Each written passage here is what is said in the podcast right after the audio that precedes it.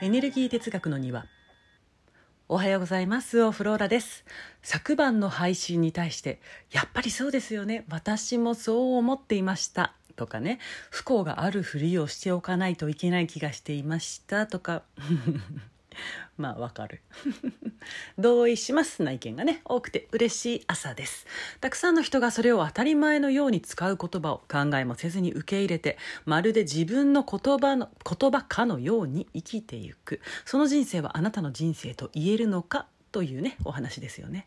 言葉の定義一つとっても違うのだからという話を最近ラジオトークでもしていましたが本当に大切にしたいですよねそこ。左脳派右脳派とか言いますけれどもどれだけ右脳派感覚派の人だって人間である以上言葉で生きていますから言葉を大切に自分に与える言葉を美しくしていかなければなりません。でこの大切にも美しくも自分の大切自分の美しくです。今の自分のちょうどいい。無理がない我慢がないそこがあなたのど真ん中なわけですよ。うん、だから絶対人とは被りませんよね。似ていることはあっても同じということはない。そのちょうどいいを見つけていくっていうこと。それはつまり自分を知るですよね。また一つこうして自立する。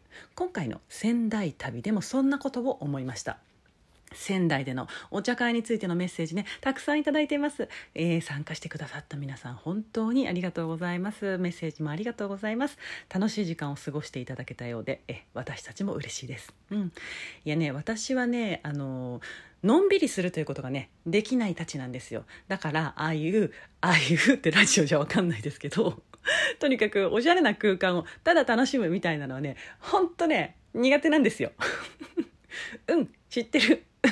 わかるわかったってなる。いやね、情緒とか分かりますよ。分かります。分かるんだけれど、長い時間浸ってられないんですよ。いるじゃない？あの、気づいたらね、あの、なていうの、美しい庭園を眺めながら数時間ぼーっとしてしまいました、みたいな方ね。ないですね。本当ないですね。人生でそんな経験一度もないですね。うん。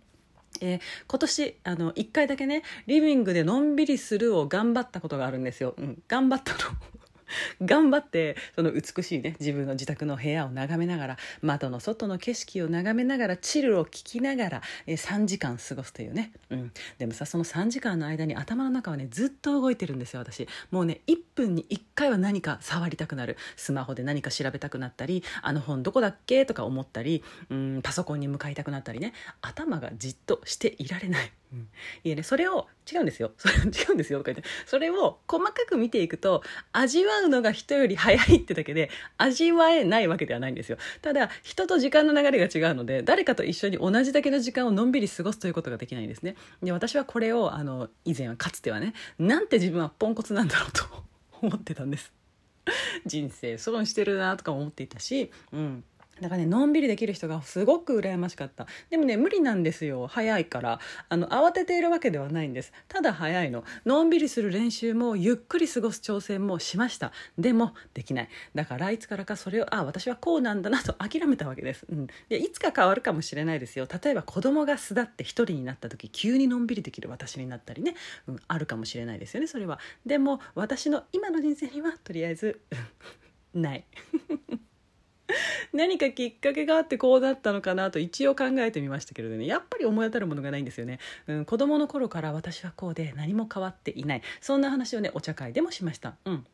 というようにですね自分にとってのちょうどいいってあるわけですよ。あの適当に楽しいところ楽に過ごせるところ働き方も家での過ごし方も友達との関わり方も、うん、パートナーとのやり取りも全部私のちょうどがある。だから他人から見たらやりすぎに見えてもそのやりすぎがちょうどであって我慢してるわけではないんですよ、うん、そのちょうどを探す過程というのはねほらあの当たり前だけどわからないからあっちに触れたりこっちに触れたり極端なことをしますよね。思いっきりやって失敗してまた同じ失失敗するとかさでも2回失敗しないで分かんないことだったんだよねとかね、うん、憧れのあの人が言っていることを一旦採用してやってみる。でもやりながらなんかちゃうなと思う。思ったらやめる。どの辺かなって探る、うん、でこれだけ聞いてると、うん、ここからね今から一からやるのかしんどいなーってなるかもしれないですけれどもいやあのね違いますよ。もうあなたもう何十年と生きているわけであるんですよ。あなたのちょうどというのが、うん、もうここから先というのは気づいていくだけです。エネルギーの変化が目に見える姿形を作ります。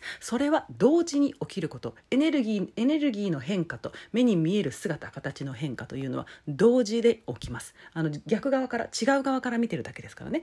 もうそうなっているから形が目の前に現れる。今回の話なら姿形はちょうどいい自分ですね。